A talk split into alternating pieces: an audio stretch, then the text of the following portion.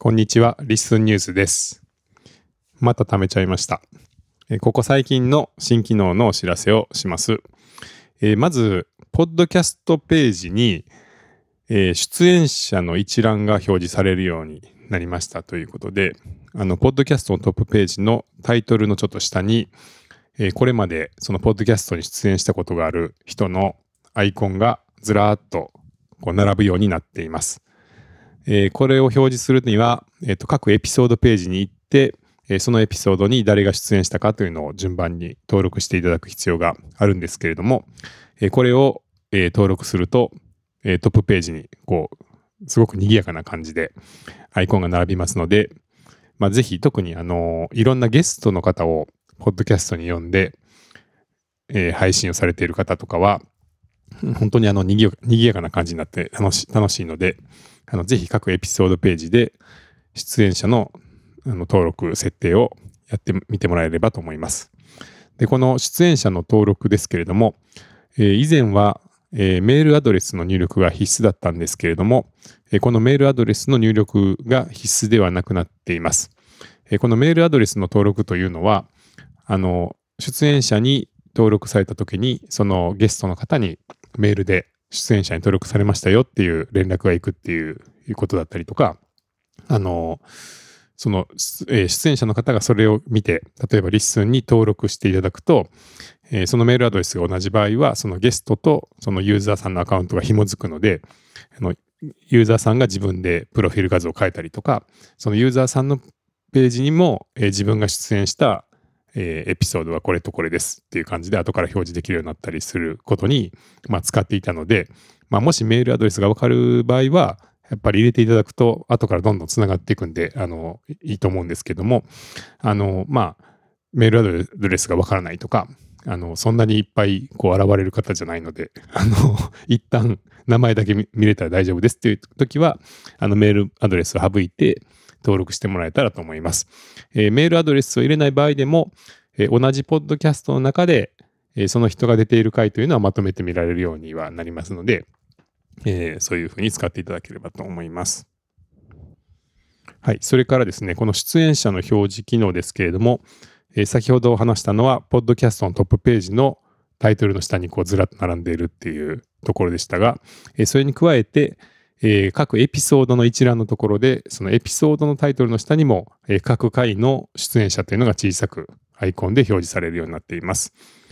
えーポッドキャストのあのトップページとかから、えーエピソードをずらっと並べるときに、えーどういう人が出ている回なのかなっていうのが、まあ、一目でわかるようになっていますので、えーまた、こう、どのエピソードを聞くかっていうのを選ぶときの参考にしていただければと思います。はい。そしてですね、えこのようにして設定された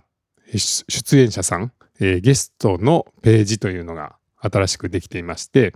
えこれは何かというと、えあるポッドキャストに、まあ、A さんという人が出演していますと。で、何回か出演していますと。で、その時にこの A さんのアイコンをクリックしたら、その A さんのページっていうのができできました。で、このページには何が表示されているかというと、えその人が出演した回が、だけが、え並んで見えると。だから、まあ、ポッドキャストの中で、出演者でそのエピソードを絞って表示することができるようになっています。はい。えっ、と、まあ、このページに行くには、えー各エピソードの出演者のアイコンをクリックしてもいけますし、えー先ほど説明したポッドキャストの、えートップページに表示されている出演者のアイコンなんかをクリックしていただくと、えーその人が出演している回だけを絞り込んで見れるようになっていますので、えもし、あの例えばエピソードを聞いて楽しいなと思ってこの人が出てる他の回ないのかなと思ったら、まあ、そちらから探してもらったりとかあとは、まあ、ポッドキャストのトップページとかであこんな人も出ているんだっていうふうに、まあ、出演者さんから興味を持って、えーそこの回から聞いてみるっていうことなんかもできるんで、まあ、ぜひご活用いただければと思います。そして、えーユーザー周り、あの、ユーザーアカウント周り、人に、人周りの機能が立て続けに続くんですけれども、えっ、と、今までは、えーポッドキャストの中の出演者の話でしたけども、えーこれを、ポッドキャストまたいでつなげていく機能として、えーまずユーザーのアカウントに、えーアットマークで、えー使えるようなユーザー名というフィあのフィールドというか入力欄が追加になっています。えーこれはまあ、あの、ツイッターの jcond とか、まあそういう形でアルファベットでつけるあの名前みたいなものですけれども、えー URL に使われたりとか、アットマークで使われたりとかする、まあ、文字列ですね。えーこれがあの追加にまずなっています。えーこの、えーユーザー名ですけれども、ひとまず今まで登録いただいている名前とかから、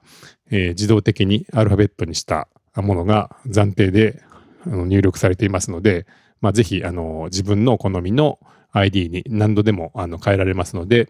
えアカウント設定画面から、えー変えていただければと思います。えこれが、まあ、あの LISTEN 内での、まあ、自分の、え ID というか、あの、みたいなものになっていきますので、えーぜひお好みの値を、まあ、先にあの人に取られないうちに取ってみてください。えそしてこの ID を利用した、えー機能ですけれども、えユーザーの、えプロフィールページというのが、えできました。はい。先ほどご説明したのは、これ、ここはちょっとやややこしいんですけれども、先ほどご説明したのは、えーポッドキャスト内の出演者ページですね。とあるポッドキャストがあって、その中でそのポッドキャストに出演している人のページっていうのが、えー出演者さんのページなんですけれども、えーそれに加えて、えーポッドキャストを飛び越えて、 LISTEN の中全体でのユーザーのプロフィールページですね。僕だったら今 J コンドっていう名前ですけど、J コンドさんのユーザーページのようなものができています。はい。ちょっとこれがあの、ポッドキャストの質との出演者ページと似ているので、少しややこしいのですが、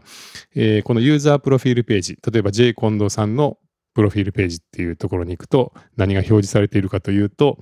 えーまあ、そのさっきの ID ですとか、えー自己紹介が書けるようになったので、えー自己紹介が表示されたり、えーそしてですね、えーリスンならではの機能ということで、まず、えーそのユーザーさんのポッドキャストの一覧、えー僕だったら、えーアンノンラジオとリスンニュースをやっていますみたいな、えー自分がやっているポッドポッドキャストの一覧がまず表示されまして、で、その下にですね、えーとその人が出ているエピソードの一覧がずらっと並びます。えー先ほどの、えー出演者で設定された、えー自分が出ているエピソードが全部並ぶ。これは、あの、一つのポッドキャストだけじゃなくて、まあ、いろんなポッドキャストに例えば出演していたり、あのゲストで呼ばれたりしている人ですと、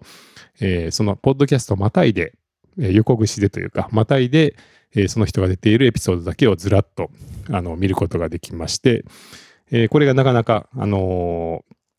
そうですね、ポッドキャストがいろいろ混ざっていて、まあ、それが新着順で出ているので、あの、まあ、いろんなポッドキャストに出演されている方のユーザーページとかですと、まあ、非常にあの面白いあの内容になっているかなって思います。はい。まあ、この辺の機能も、あの、各ポッドキャストの方で、